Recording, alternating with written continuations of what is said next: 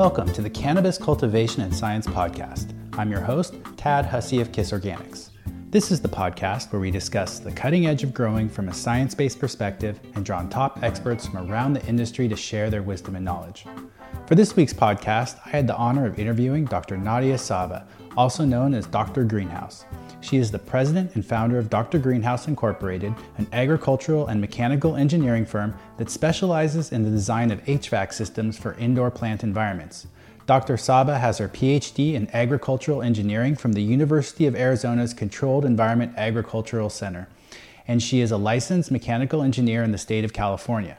For over 20 years, she has dedicated her education and career to helping farmers control their environments, allowing them to grow crops indoors, in greenhouses, and in facilities that would otherwise be impossible or impractical to do so.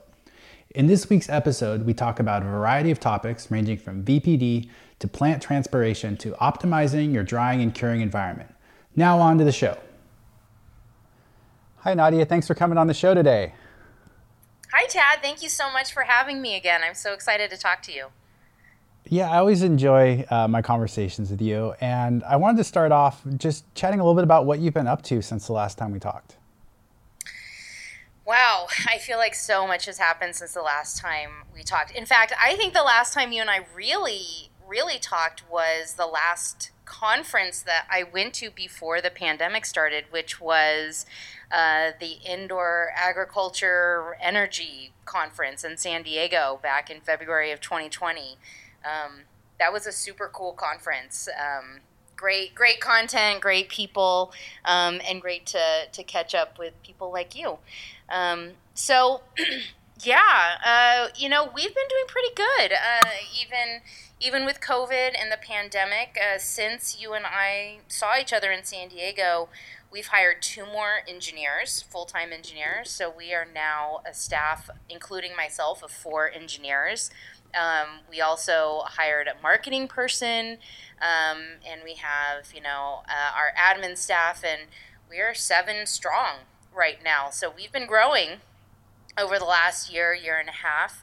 Uh, so that's been really exciting. Uh, we are approaching I think 150 projects since I started Dr. Greenhouse. We are actually celebrating our fifth year. Uh, so we uh, officially January 1st of 2022 will be five years um, since starting Dr. Greenhouse first as a sole prop and then as, as a corporation. Uh, so uh, it's it's amazing to think that you know I started by myself five years ago and now I have a staff of seven, and we continue to grow and um, work on projects all over the country and spattering around the world, you know, both in, in cannabis as well as leafy greens and berries and tomatoes and all other sorts of plants you can think of that people are trying to grow indoors. It's it's uh, it's been a wild ride. Um, I, I, attended, you know, my first conference in a year and a half live. I was at the cannabis conference last month, and it was so great to to see people and catch up with people. And um, it was, uh, you know, I like that event a lot just because it's it's very educational in content. Um, lot of great people, uh, and we actually did a podcast uh, we posted just a couple weeks ago where I talked to people on on the exhibit floor and asked them a couple questions about the state of the industry and, and what they learned at the conference. And and it's really fascinating because out of I think what the seven or eight people that we talked to, everybody had a different a different uh, response, had, had, different thoughts, um, and and so I, I, just love hearing all those different perspectives. Um, so yeah, that's that's what we've been up to. You know, just busy, um, getting more and more projects, a lot more repeat clients, uh, which you know is always a good sign. It means we're doing something right. Um, and uh, just meeting a lot of great people, even though it's it's remote, and uh, but it's kind of fun because we get to see people's fur babies and real babies, and yeah, it's nice. That, that's so wonderful to hear. You know, when I hear people talk about HVAC, I hear your name uh, come up a lot, even by other HVAC HVAC experts. So it's it's wonderful to have you back on the podcast, and it's wonderful to hear that people are finding out about the services that you're offering and that you're expanding.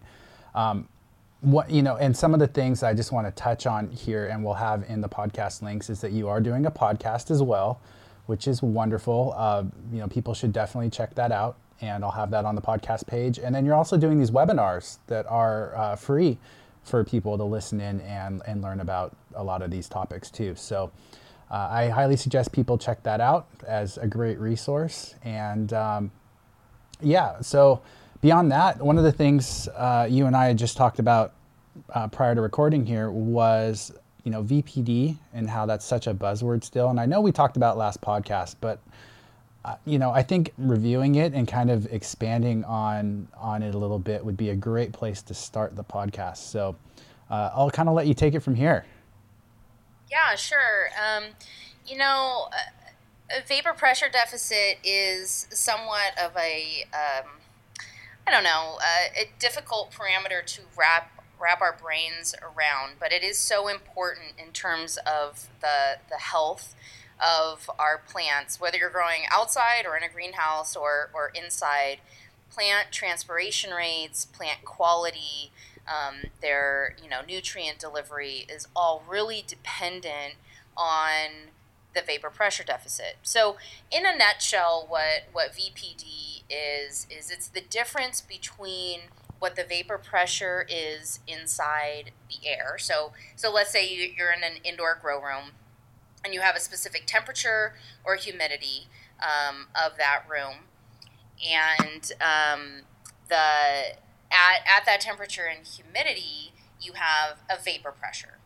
And the vapor pressure deficit is what is the vapor pressure of the room compared to the saturation vapor pressure at that same air temperature. So, um, what we're really trying to figure out is sort of how dry the air is. And, and the best way to think about it is the word, is the key word, which is pressure. The bigger the vapor pressure deficit is, the more pressure we're putting on a plant to evaporate water. Same with humans, right? If if if we have a high vapor pressure deficit, if it's dry, let's say we're in Southern California and we're in a pool and we get out of the pool and um, you know we feel cool immediately because that water is evaporating from our skin that's because we have a pretty high vapor pressure deficit. It's it's dry compared to what the temperature is. Um, but if we were in say Florida, you know, you travel three thousand miles due east, the humidity is so much higher that the vapor pressure deficit is so much smaller that that water takes a lot longer to evaporate. Well, it's the same exact thing with plants. Is that you know at the stomata is liquid water, right? It's pulled water from from its roots and it's transported it through its stem and it's up to the leaf and into the stomata and it's liquid water and it's saturated and depending on the pressure that the air is putting on it, depending on how dry that air is, that's how quickly the plant is going to then evaporate and transpire that water. Um, and and the reason VPD is so important is this idea of transpiration, right? So the bigger the VPD is, the faster the plant's going to transpire. The lower the VPD is, the slower the plant is going to transpire.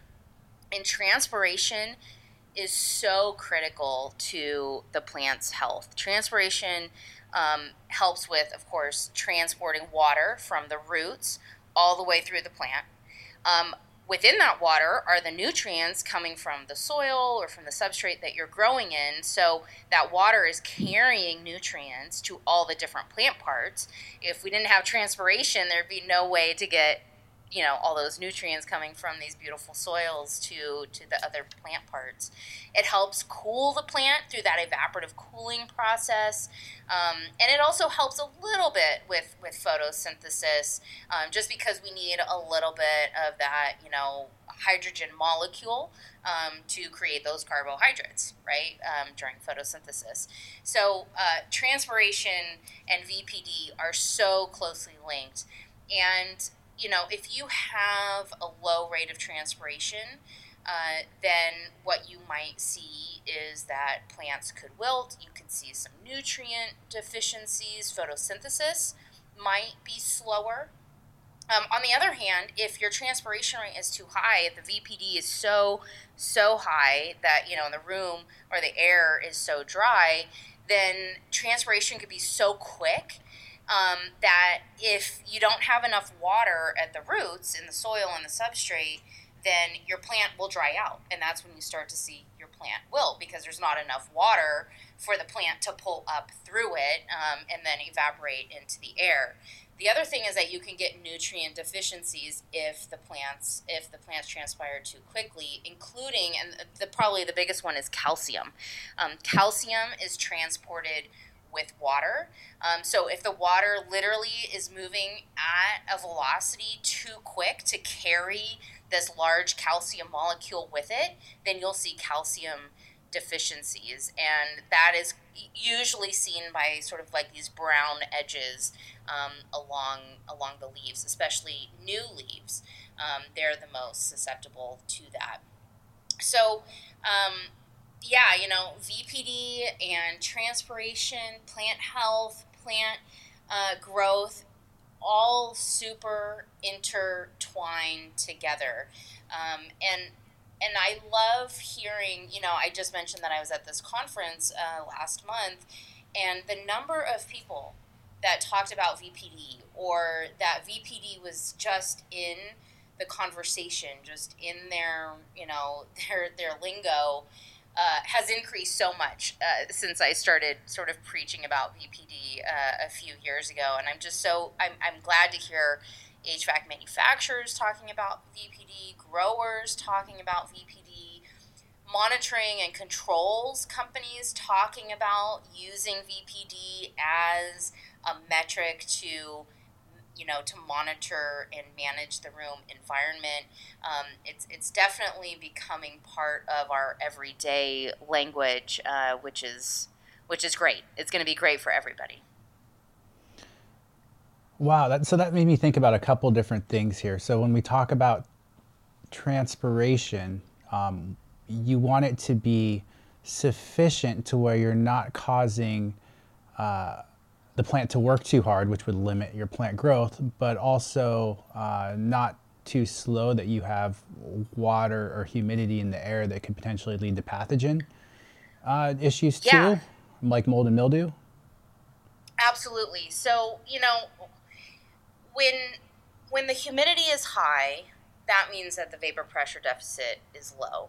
And we know that when the humidity is high, that you know mold tends to grow, right? That it mold, you know, it, it has a high water activity uh, when when the humidity is greater than 60%.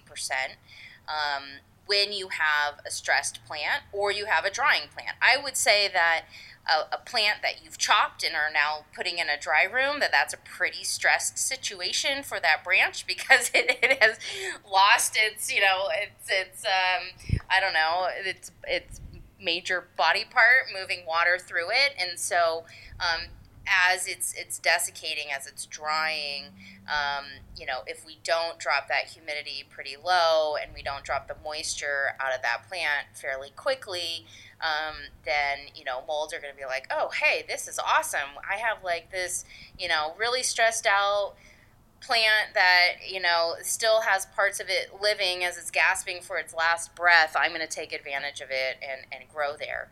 Um, for a living plant um, if you know if the humidity is too high and the vapor pressure deficit is too low um, then what what can actually happen because there's not enough pressure to evaporate the water from the stomata is that that liquid water that the plant has you know lifted uh, to to the leaf and to the stomatal opening can stay can can just sit there, and now you have this exposed water.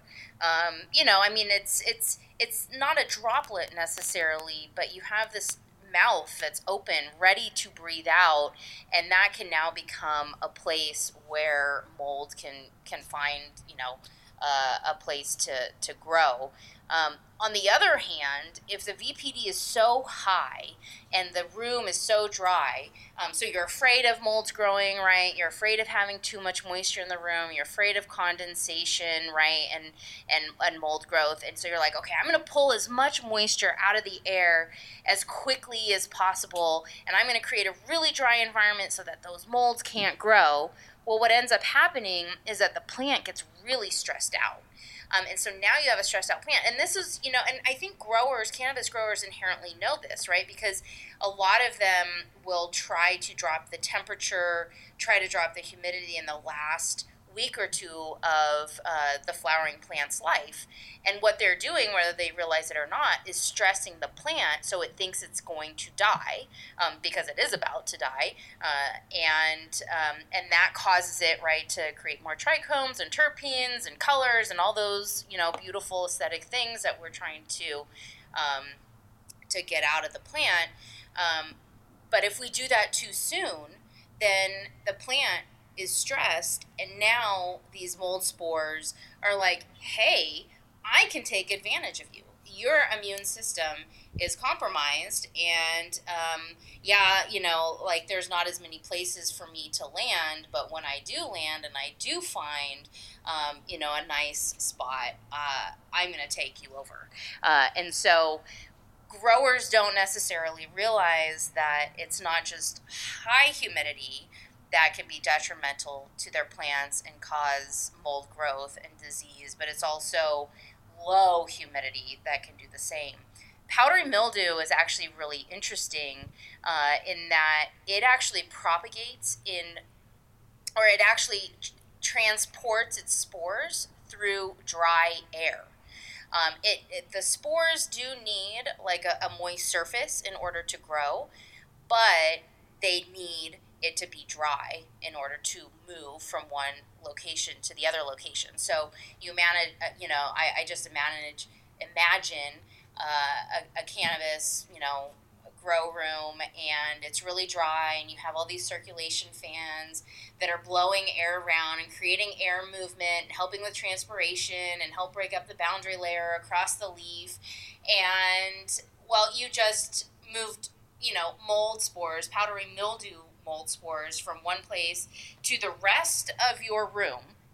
And then let's just say you don't have the best control as you switch from lights on to lights off and you get a humidity spike. You just blew all those spores everywhere, and now you created, you know, inadvertently an environment where those mold spores are going to be super happy to propagate. And now you don't just have a problem in one place, you have a problem everywhere.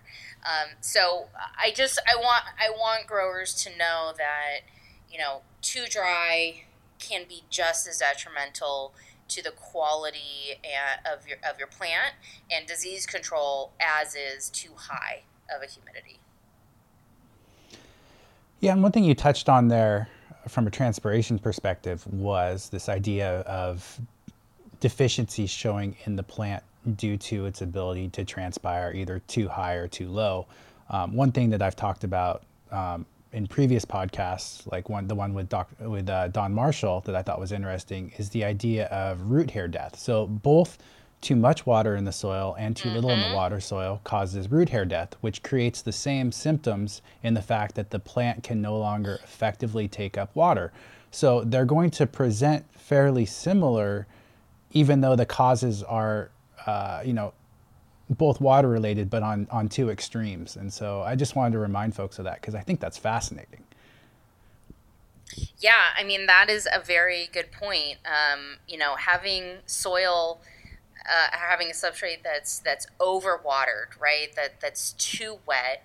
Um, you prevent oxygenation, right? And the roots need oxygen. Yeah, your plant is using CO two, um, but your your roots are you know are, are using oxygen. And if you don't have air gaps, then uh, your roots are, are going to die. On the other hand, if there's no water, right, and and now you have this high VPD, you have this dry room that you're trying to grow in, your plants are just going to wilt and fall over because there's no water um, to, to transpire and, and lift them up. Um, you know, that, that is one of the other reasons why transpiration is so important for, for non non-woody plants is that they actually hold the plant up right like that's what we're seeing when mm-hmm. when leaves wilt is that there's no is that we're losing water in the plant well the trunk of that plant is being held up through the hydrogen bonds of the water moving through that plant through transpiration there, there's no cool. bark right there's no wood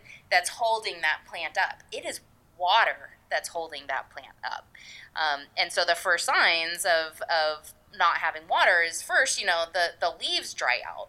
But if your plant starts to fall over, you're in trouble. Like you, you've probably passed the wilting point and you're not going to recover that plant.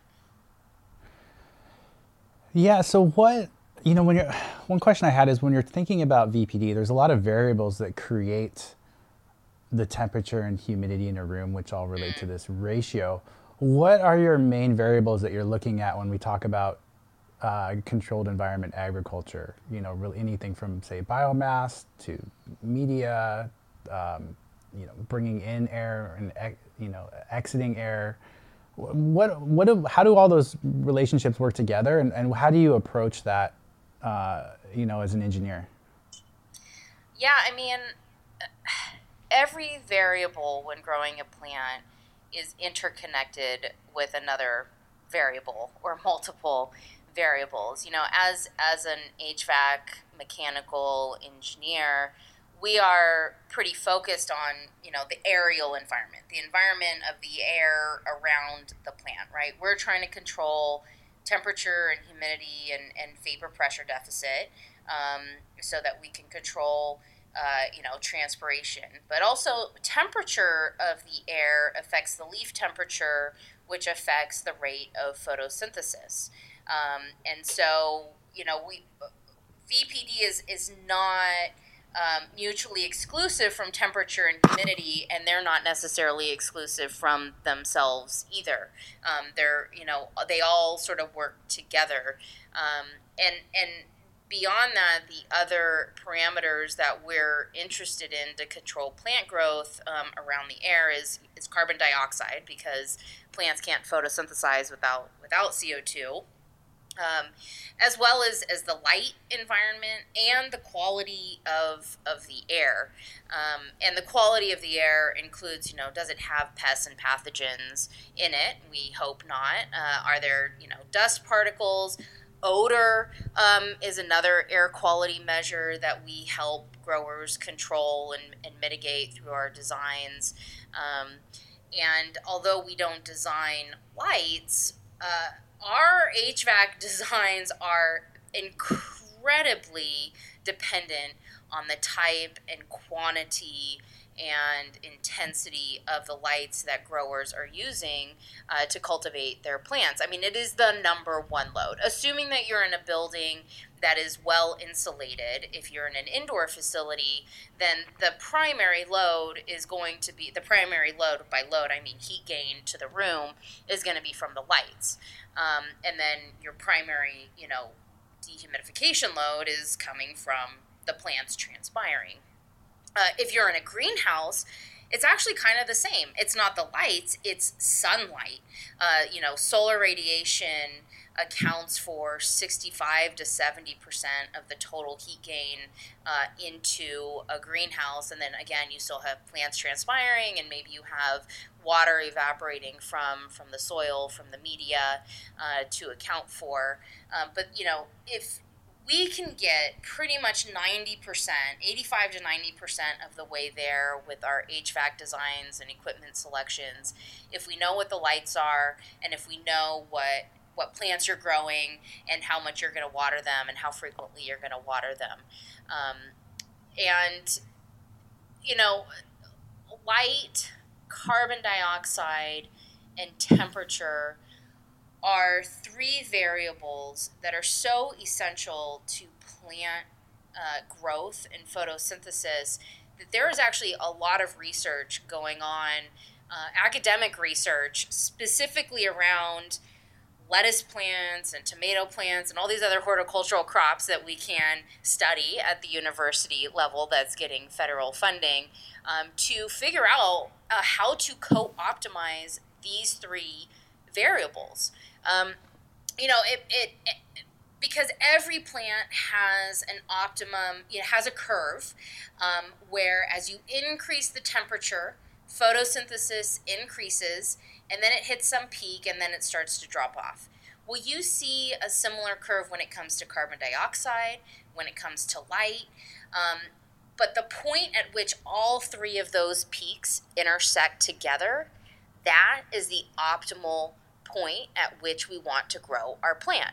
And every plant has a different peak for each of those three variables. I'm not kidding. What what you would see for lettuce would look different than what you would see for basil, than what you would see for cucumber, than what you would see for probably cannabis sativa versus cannabis indica versus, you know, the thousands of strains and and genetics, uh, genetic crossbreeds that there are out there, um, and and that's one of the reasons why cannabis is so challenging is because there are so many strains and cultivars out there that it's hard to figure out what the optimal point is for those three specific variables for every single one of those strains. I mean, I think something that would help this industry a lot would be to just find like five or 10 strains that everybody loves, everybody agrees on, is available to everyone, and we could just optimize uh, the control variables for those and then start playing with all the others. Um, but, you know, aside from that, what kind of drives me crazy sometimes when I talk to certain cannabis growers is this lack of understanding of, of the interactions between these three variables. So so I'll walk into a room and you know they'll have you know thousand watt high pressure sodium lamps, um, and they'll be running their CO two at fifteen hundred parts per million. But then they're trying to control to a temperature of seventy five degrees.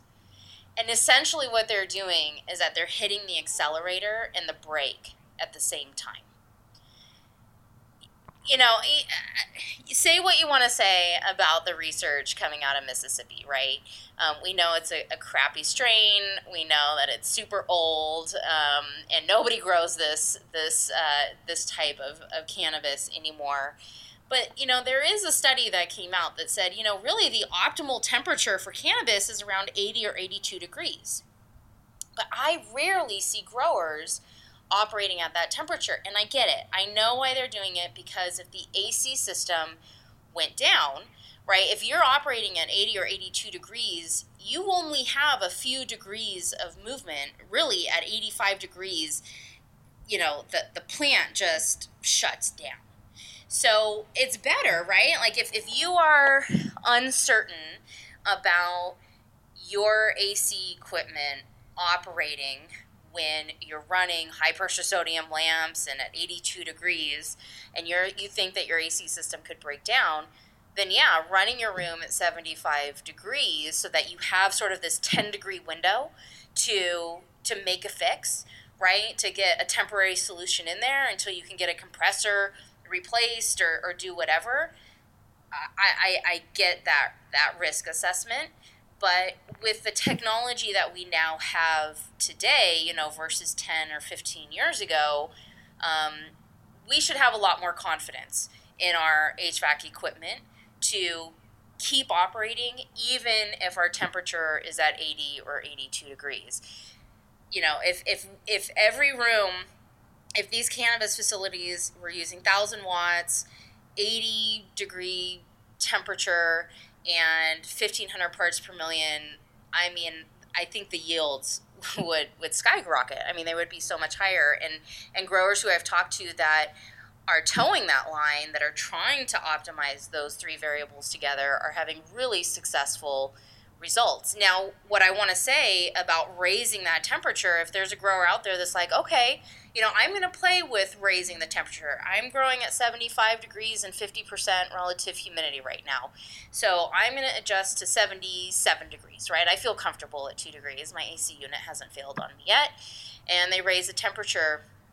You should also be raising the relative humidity. So for every degree increase in temperature that that you add to your target room set point, you should increase the relative humidity by 3 to 5%.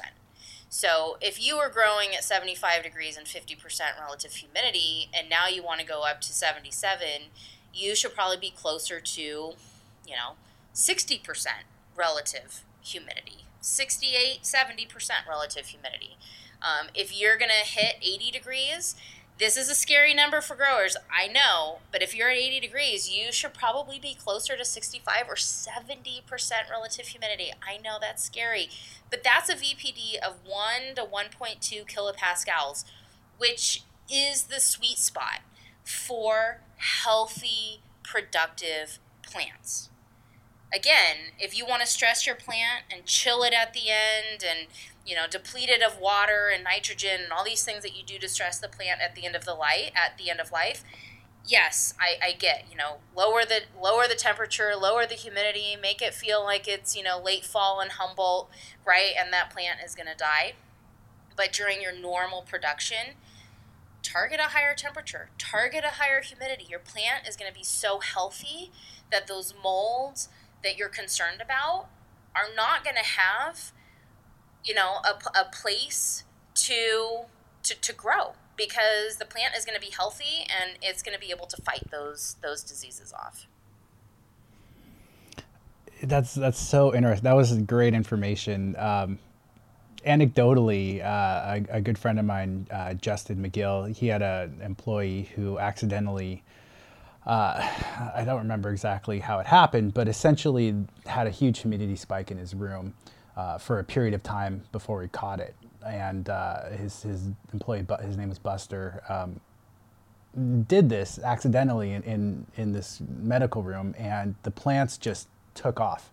And so they, he started calling it swamp mode because essentially that higher humidity, higher temperature uh, in veg really led to, like you said, much healthier plants, and they weren't seeing powdery mildew take over. Just I think relation to what you're what you're alluding to, and this idea that the plants are healthier too. So, you know, I don't think humidity is something we necessarily have to be afraid of as much as we have been, um, you know, 15, 20 years ago when people were growing in, in their basements and closets. Um, I, I, think we have a better understanding of it. But, but one of the things that you talked about that I think I, I just want to reiterate is this idea of the, the massive genetic diversity that we're seeing in mm. cannabis production. So when we talk about a commercial facility, you know, they may have upwards 15, 20 or more different cultivars in a given room.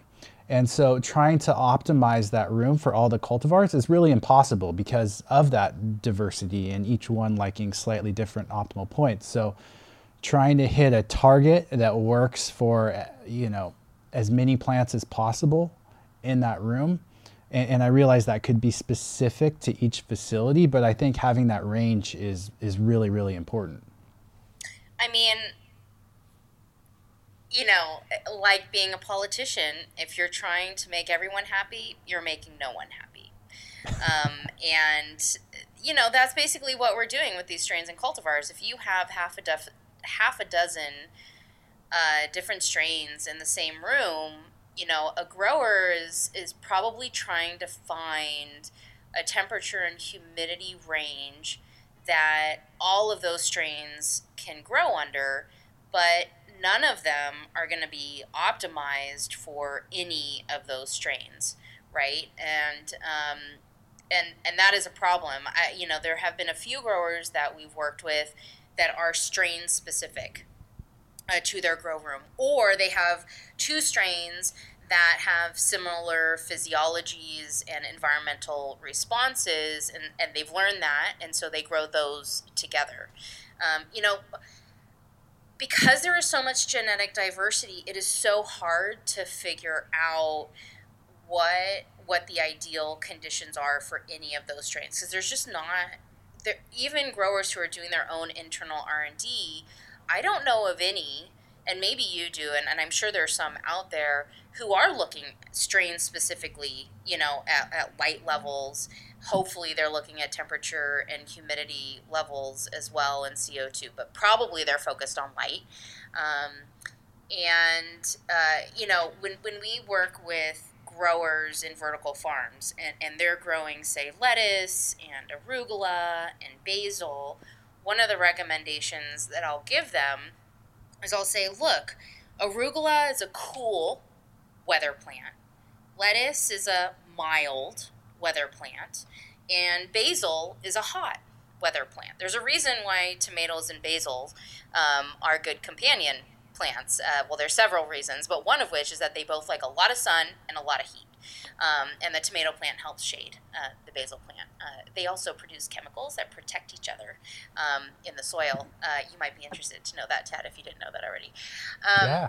But so so here, let's just say we have these three species, right? You have arugula, lettuce, and basil, and they like different conditions. So what I'll tell growers is look, let's take advantage of that. We will have the outlet from the air conditioner start where the arugula is because it likes cold temperatures. And then it's going to move across the lettuce plant. And then after it's picked up all that heat and humidity from the plants and from the lights, is then going to hit the basil plant, and that basil plant is going to be basking in the warmth.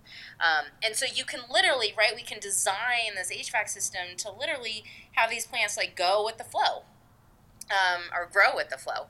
Uh, what, but with cannabis, it's so hard because I don't know the difference. I personally don't know the difference between, I don't know what you know, Gorilla Glue likes and what I don't know, Super Glue likes, and maybe they're both because they're they're you know, I don't know you know, or what an indica versus a sativa uh, like. And and I've had growers say, well, this indica, this is an indica, but it grows like a sativa, or I have this sativa that grows like an indica, and you know, it's like, oh.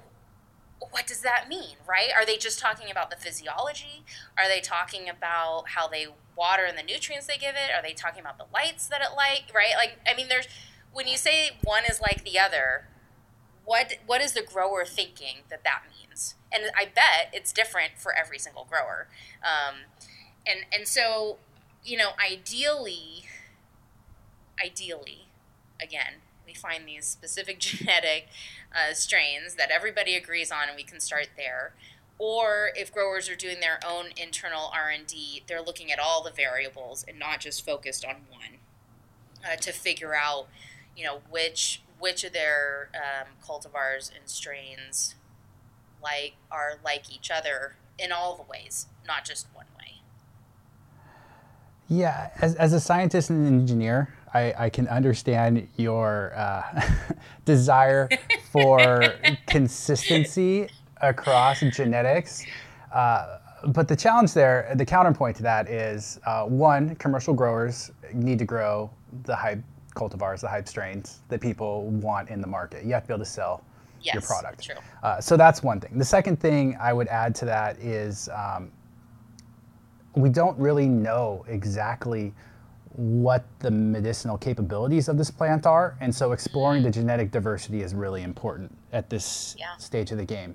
And I think that will continue uh, as we learn more about the entourage effect and what how the terpenes and cannabinoids and all these different phytochemical responses create a certain uh, you know effect for various human beings that are dealing with ail- different ailments. So, as, as nice as it would be to have everyone grow uh, Big Macs, I just don't think we're at that point in history right now, like we are with other commercial crops, due to some of these medicinal qualities.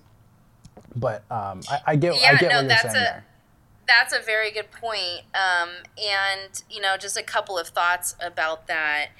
One is, you know, for for greenhouse growers uh, who do have control over their environment, maybe not as precise and consistent as an indoor facility. Um, you know, greenhouses are are more susceptible to their external environment, right? Whether it's a cloudy day or a really hot sunny day or a freezing cold day um, you know you you have to you have to be able to live within a larger range of conditions um, or be able to cultivate your plant and make those adjustments, right, um, necessary to to keep your plant healthy and productive, even when you don't have the ideal situation. Um, and and I've been really impressed with some of our clients and, and some of the growers that we've talked to who are who are looking for genetics that fit their environment as opposed to trying to force an environment on a specific strain.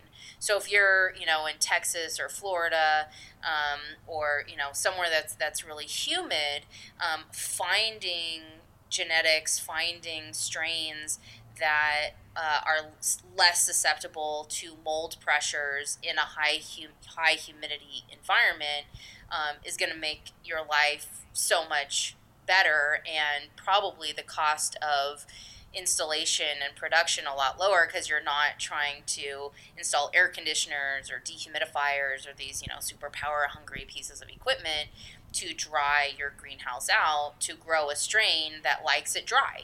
Um, and and so uh, you know but that's what breeding is. And and you know we've been breeding so many crops for 10,000 years, um, and we're just scraping the surface here with cannabis. And you know, maybe in ten thousand years we'll have like the very perfect strains, you know, um, that that uh, we all uh, can enjoy for all sorts of of um, of reasons.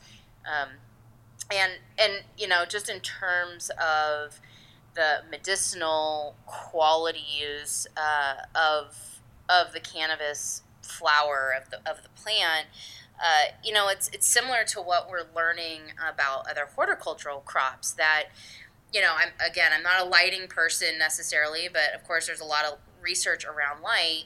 But you know, the we know, you know, that PAR, photosynthetically active radiation, is necessary for photosynthesis, right? And photosynthesis is growth. Photosynthesis is fixing carbon dioxide to produce carbohydrates.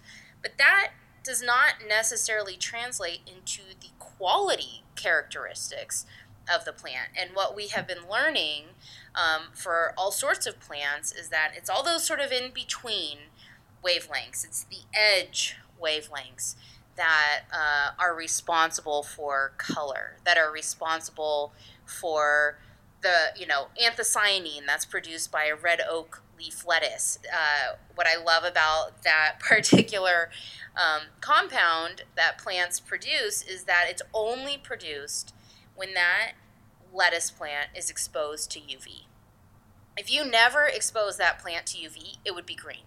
But the second, well, maybe minutes that it's exposed to UV light, it produces the red color. And what scientists think is that the anthocyanin is actually the plant's natural sunscreen. Um, and so it's protecting itself from UV. Well, we think it's a really pretty plant, right? And we want to eat it. Um, and so, you know, learning about this with, with cannabis as well, right? What are the colors? What are the terpenes? What are the, the CBD profiles, right, that we can produce from all these other wavelengths of light that are not necessarily shown on the McCree curve? Um, and, and I think that's really exciting. Um, and I think the same is going to be discovered with temperature and humidity and VPD control, with CO2 control. That maybe by dropping the carbon dioxide level to 400 parts per million, um, you know, a during veg. Uh, maybe produces, I don't know, uh, a certain different quality of plant. I mean, something that we know if you track global CO2 levels is that the CO2 naturally increases from spring through fall.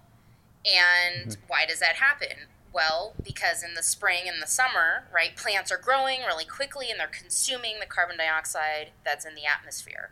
And then as they're dying, they're actually their respiration rates start to take over their photosynthesis rates, right? They don't need to grow anymore in the fall. They're dying now. And so that death is is actually releasing CO2 and there's less plant matter to absorb that CO2. So maybe I don't know, maybe a cannabis plant wants lower CO2 levels you know, when it's young or in a in a middle stage, right? High levels early because you have these high levels holding over from the winter. and then maybe lower CO2 levels in the middle of its life, and then boost it again in late flower when we already know that CO2 levels are high in the atmosphere. I don't know. I just literally made that up right now on the fly while talking to you. but I mean, but that that's the type of right, like that's the type of science um, that is so interesting um, about growing any plant. I think, um, and and the fact that we get to control those variables by growing in greenhouses and growing indoors. Um, I don't know. That's the fun. That's that's why I'm doing what I'm doing. It's exciting. Yeah. So two main takeaways I have from what we've talked about so far is one, we can't look at any one of these variables uh, in a vacuum. They all relate to each other. And so when we're talking about lighting, or we're talking about VPD, or we're talking about CO2, we really need to be talking about all of these things in, in conjunction. Uh, and then my exactly. other thought relating to all this is when we look at research that's been done, we have to realize that that research was done on a particular you know, strain, particular genetics, and that that may not appropriately apply exactly to our environment. So we can't say, you know, this is optimal CO2 in, in this facility. Um, this is optimal VPD. This is optimal, um, you know, PAR levels.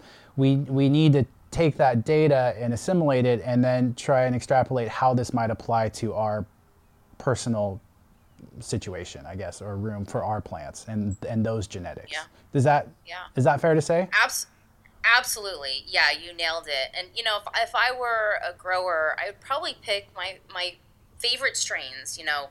And, and what what's a favorite strain? It, it's, you know, super robust and and, you know, never gets powdery mildew or maybe it has low yields but uh, really high THC quality or maybe just, you know, people just love it uh, for whatever reason. Um, you know, starting with those few strains, and, and if you have an R and D room, you know, try to find what at least CO two, temperature, VPD, and light levels are.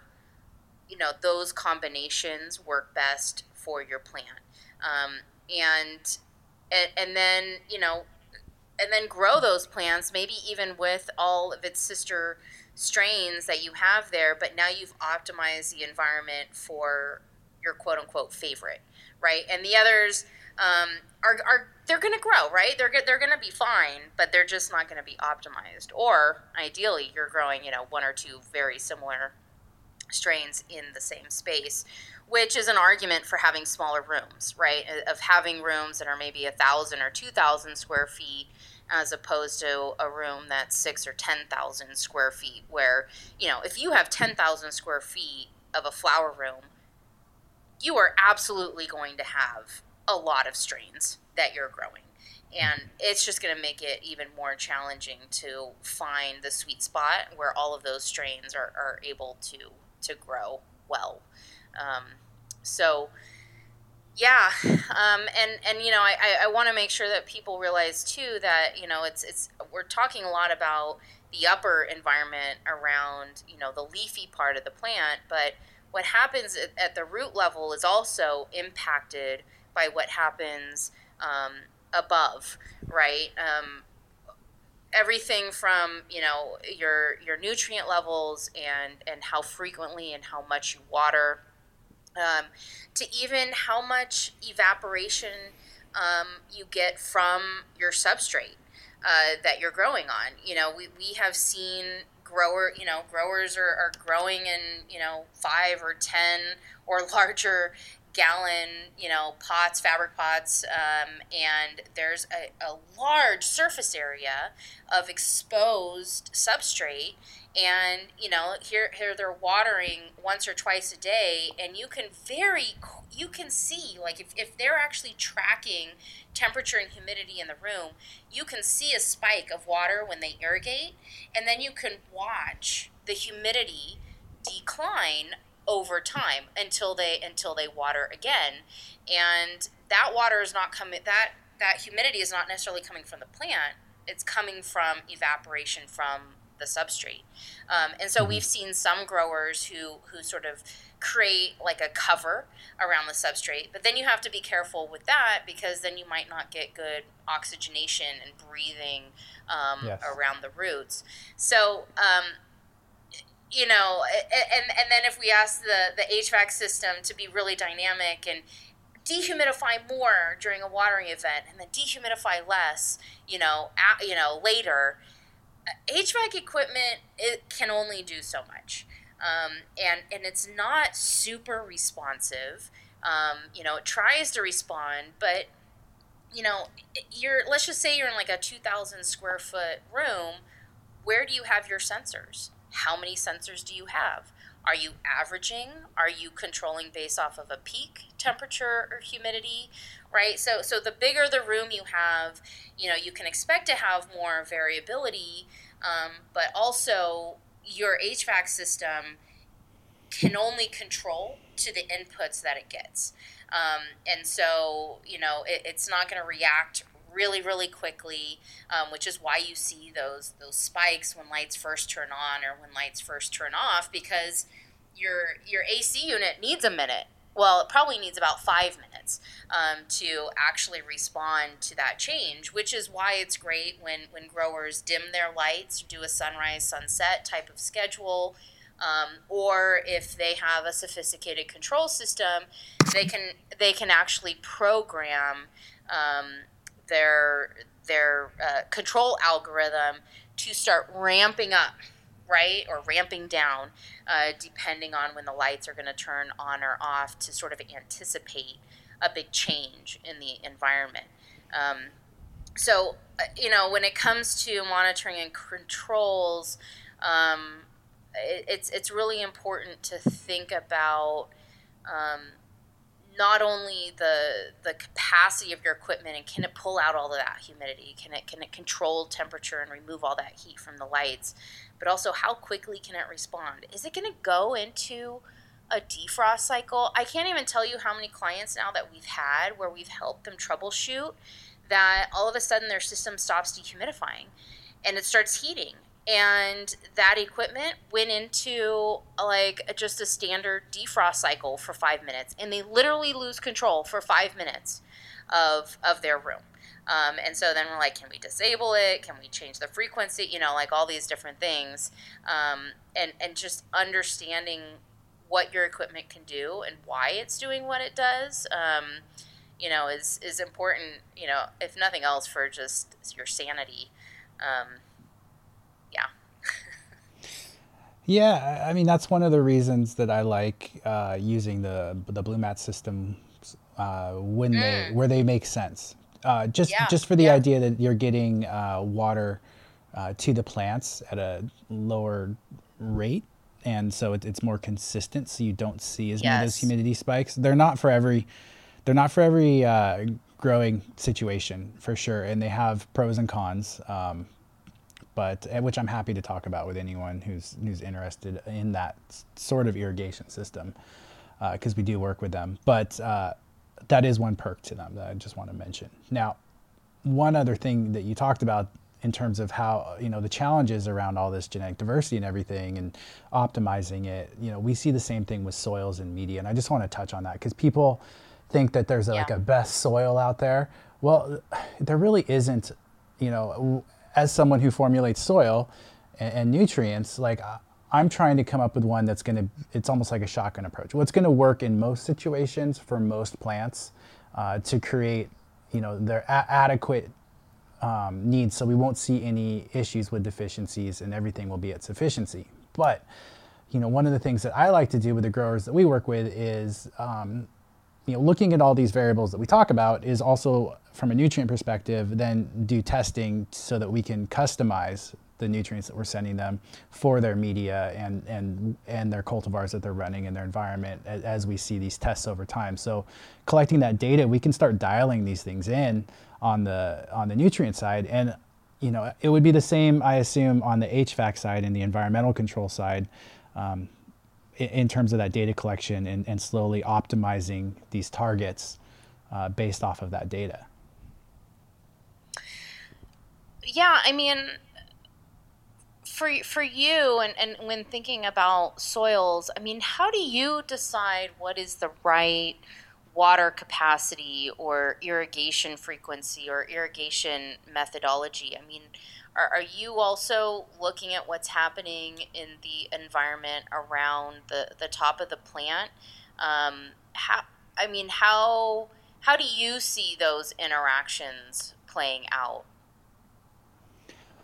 Well, I'll start by saying I'm, I'm still learning. Uh, this is interesting. You're interviewing me. um, you know, I, I think I think we're still learning. What I try to do is stay. I, I think by narrowing the range of variability in in terms of the the media and, and water, so that we can keep it within a narrow range, creates uh, better outcomes. So by using you know Blumats, for example, we're able to reduce the fluctuations in in the water in the water uh, in the soil, and by doing that, we, we tend to see better better overall growth and yields. Um, and I, you know, we have targets that we aim for in our media, but as like one thing you mentioned is every media is going to be a little different. So the, the amount of like peat, or if you're using actual soil or coco, whatever your whatever your media is, is going to have slightly different water holding capacities. Um, and so all of those things need to be factored in when we look at how, you know, what an optimal uh, soil moisture level is. And so I, I think it's a complicated yeah. question. I think we're still learning. And I have a pretty good idea for my soils or soils that have similar base uh, materials. But beyond that, you know, I think uh, I think we're still learning, and, and I think that's exciting. It is. It is. Yeah, you know, um, when it comes to to water, uh, you know, I, I, was talking when, when I was talking about VPD and, and when it's you know the VPD is really high and and the air is really dry, that your plant is you know there's more pressure, vapor pressure on your plant to to transpire and to suck water through it, right from from the roots. Um, if you if the water is not there, um, you are more likely going to see a plant start to wilt because it's not a well watered plant.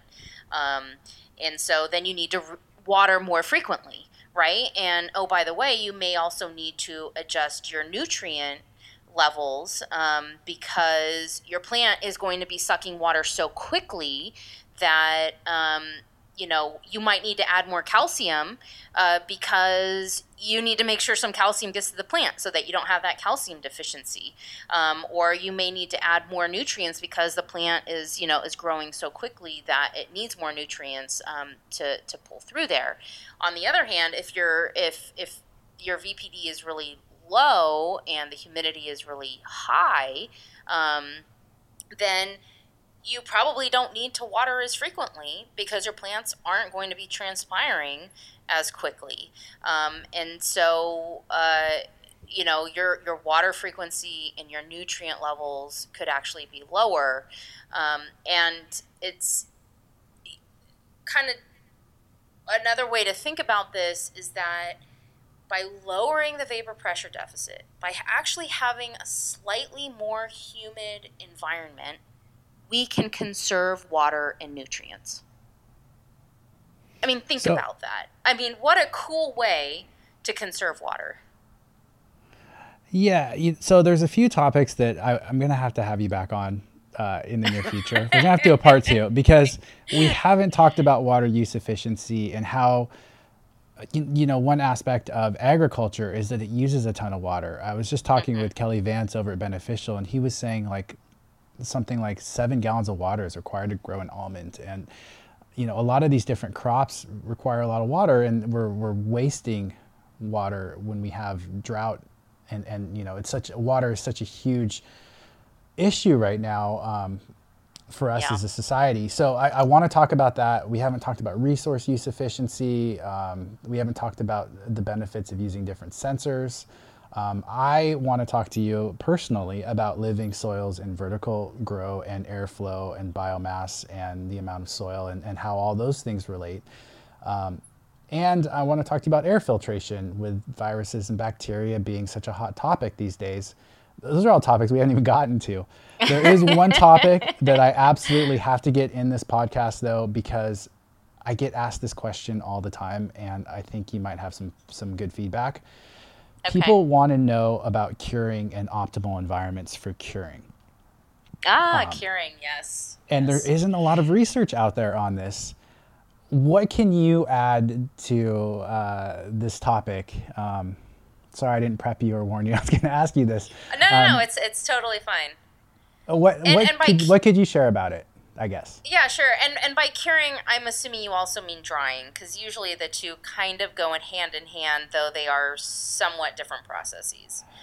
Yes, and I, we're finding okay. that uh, one, you know, one interesting anecdote about this is the market has changed from wanting, you know, ten years ago these long cured, uh, you know, cannabis flower to now it's about having freshly dried cannabis flower in terms of preserving terpenes because you know all of these things are going to slowly uh, dissipate over time. We're going to you know we're going to lose um, certain certain things. So how do we best dry cannabis from an environmental perspective um, in your experience? Yeah, in, in our experience, thank you for um, the disclaimer. So, um, you know, we, for, so, so drying and curing are slightly different. Sometimes we see them happening in the same room, um, you know, in sequential days. Sometimes there's a specific dry room and a specific cure or product storage room, um, which we see that it being called that now as well.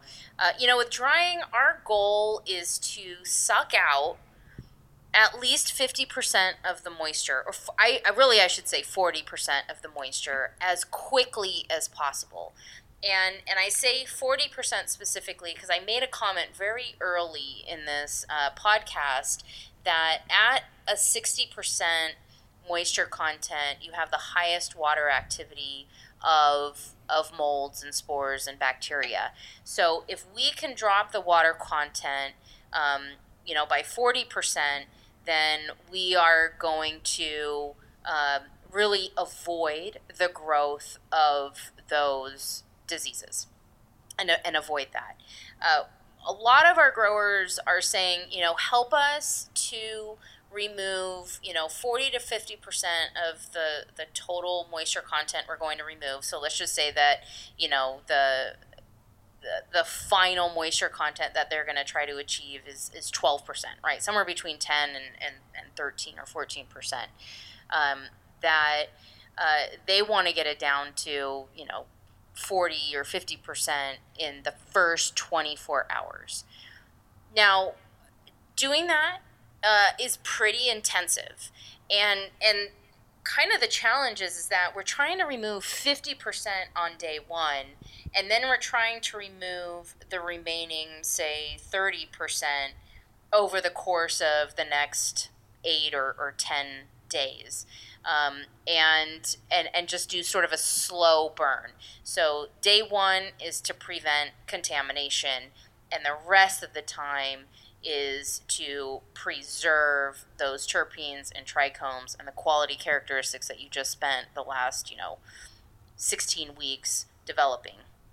Um, and and we don't want to dry it so quickly in the the last you know eight days of the drying cycle or whatever that that final period is because we don't want to um, we don't want to vaporize the oil uh, that uh, is in those trichomes right? We want to preserve that as part of the drying process.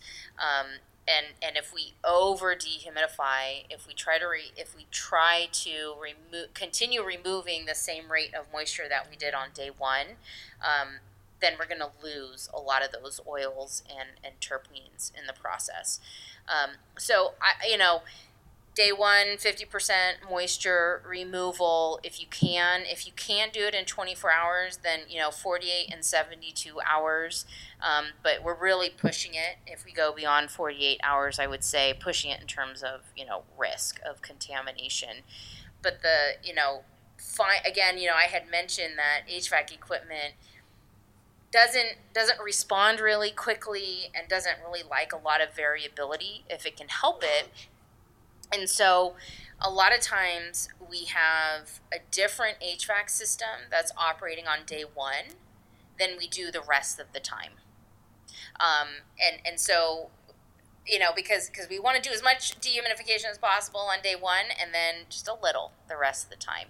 And it is almost impossible to find an HVAC unit that can go from you know zero to a hundred um, in the blink of an eye. So, so that's that's kind of the drying process, and then I will say that airflow is really essential. Um, I love it when growers are using hanging racks. That is fairly easy for us to move air through, whether it's vertically or horizontally. Baker's racks, oh my god, what a bitch! That's worse than vertical farming. Um, you know, I mean, you have such a narrow gap of trying to move air through those those those flower buds.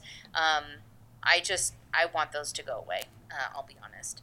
Um, and then when it comes to curing, uh, you know something that we've started doing because there's this whole burping thing, right? And and what we're trying to do is you know you've you've you've you've trimmed the, the the buds and now you have them in these bins or these buckets or containers you know whatever you want to call it and um, they're they're off gassing, right? And and they're curing themselves. And in that off gassing, we want we burp, right? We burp that container to replenish it then with oxygen uh, with air. And there must be an oxidiz- oxidation process that we're actually trying to facilitate in, in, in all of this. Um, and so we replace the, the what's off gassed with, with air in the room, and then we close the lid again, and then, you know, 24 hours later, we do the same thing. Well, what happens if we never ventilate this room? Right? If we never bring fresh air into this room, is it possible that this room could become so filled with that off gassed you know, compounds, VOCs, that when we burp the container, when we open these containers, we're just refilling that that headspace with the VOCs that we, you know, let out yesterday. Um, so what we've been doing and working with growers and sort of getting their permission and getting good feedback on is providing a little bit of fresh air in the cure rooms, just doing a little bit of ventilation um, so that we are continuously removing those VOCs and exchanging it with fresh air from the outside. We always filter this air. I don't want anyone thinking that we're just bringing outside air through a window. We're definitely not doing that. You know, we're, we're using high efficiency filters to bring that air in. We'll definitely need, you know, odor mitigation. Um, you know, 95% of the time because we are um, releasing those VOCs out, you know, to the outside, to the exterior of the building. Um, but what our growers are telling us is that they're getting good quality by curing with this bit of fresh air and just keeping that air fresh. Um, so, you know, the curing process, it, you know, it seems to happen I don't know. I mean, I, I mentioned that, you know, it, it has morphed. Some of our projects, the names have morphed into product storage as opposed to um, to a cure room. And I think some of that has to do with the regulations and codes in your specific jurisdiction and where you're located, which is why we're seeing such a variability in that. But ultimately, you're, you're keeping it in that same place until you package it and, and send it off. And so those those buds can stay in that room, right? Anywhere from a couple of weeks to several months. Um, and and it's really important to maintain a good temperature in there. But really, when it comes to humidity and moisture control, hopefully, you know, by the time you finish that drying process, if you've moved it into uh, a dedicated cure room, you don't want your flowers to either absorb or release moisture. So, when we talk about vapor pressure deficit, this is where the science would really help is to know what is the right VPD to basically hold that flower in stasis. Right? Like we don't want it to, to get any more wet or any more dry than it is. I mean, unless that is your goal. Um, and so we, you know, de- depending on the client, depending on the project and the location, um, we might have, you know, air conditioning as well as dehumidification and humidification to, to always be able to very precisely control the cure room uh, so that we don't we don't dry or or wet the final product. Does that help? Yeah, yeah. The one question I have to all this is, you know, you gave some targets like removing 40% of the moisture in the plant within the first 24 hours and then, you know, tailoring down from there. Um, you know, that's great for a commercial facility or someone with a water activity meter. But how, what mm. sort of like you know, I want to I want to also speak to like that home grower or people that don't sure. have the ability to dial in their environmentals quite so much. Like, are there any pointers or targets that you would recommend? You know, like you alluded to the idea that you know baker's racks are not as good as you know bucking and dry hanging the plant. Um, right. What other sort of things can we do that you would consider to be you know more optimal or best practice in relation to dry? I, I, yeah, I mean, I think air movement is super key, um, which is why I don't like baker's racks because it's just hard to move air through there. So just like in you know in a in the cultivation facility, if you have high humidity, one way that you one way you can mitigate that high humidity is by blowing air across your plants to help break up that boundary layer, help you know the water move away from the plant that it's that it's transpired and and evaporated, um, rather than it just sort of hovering around the plant. Same thing with the drying room is even if you can't control to a specific temperature and humidity, is if you're moving air and not fast, but just you know you feel the air moving um, through that room and across those branches and, and flowers then um, you're probably going to be in good shape. And, and we want that air to be filtered if possible and recirculated because we don't want to bring anything in because, um, again, we don't want to, to blow those spores around. Um, you know, if, if you can if you can target a temperature and humidity, we want the temperature to be less than 70 degrees. I don't think that the temperature needs to be less than 60 degrees. We have some growers who are really trying to chill their plants, but if you can hit 65 or 70 degrees, which most sort of residential or light commercial equipment can do, um, then uh, you know the the relative humidity to target again is less than 60 percent. Um, you know, somewhere between 50 and 60 percent would be ideal. Um, again, you know, at that 60%, you know, I talked about moisture content and water activity, um, but the same is true for, for relative humidity, is that that is the moisture, you know, relatively speaking, pun intended, that's the moisture content of the air, and so keeping the relative humidity below 60% is going to be, you know, helpful.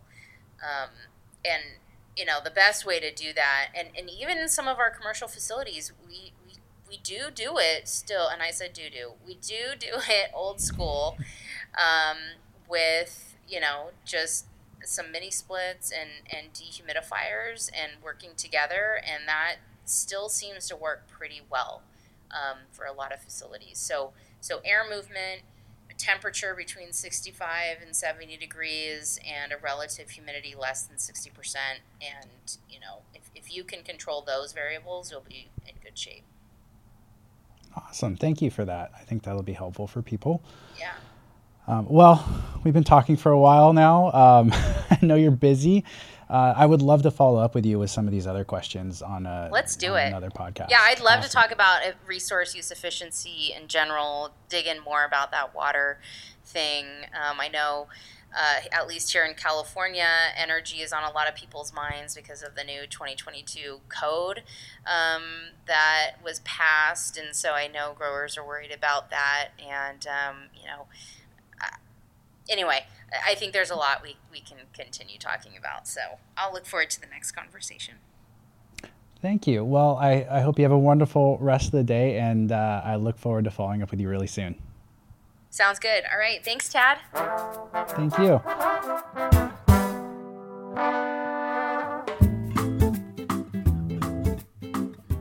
That was Dr. Nadia Sabeh, also known as Dr. Greenhouse. You can find her on Instagram under the handle Dr. Greenhouse. Be sure to give her a follow because she's always offering new classes, webinars, and speaking around the country. You are listening to the Cannabis Cultivation and Science Podcast. I'm your host, Tad Hussey of KIS Organics. I'll post pertinent links on the podcast page at www.kisorganics.com. Just click on the Learn tab and then podcast. And if you're looking for soils or soil amendments or fabric beds or Blumats for your facility or garden, please give us a call or hit us up through the website contact page or tad, T-A-D, at kisorganics.com. Thanks for listening.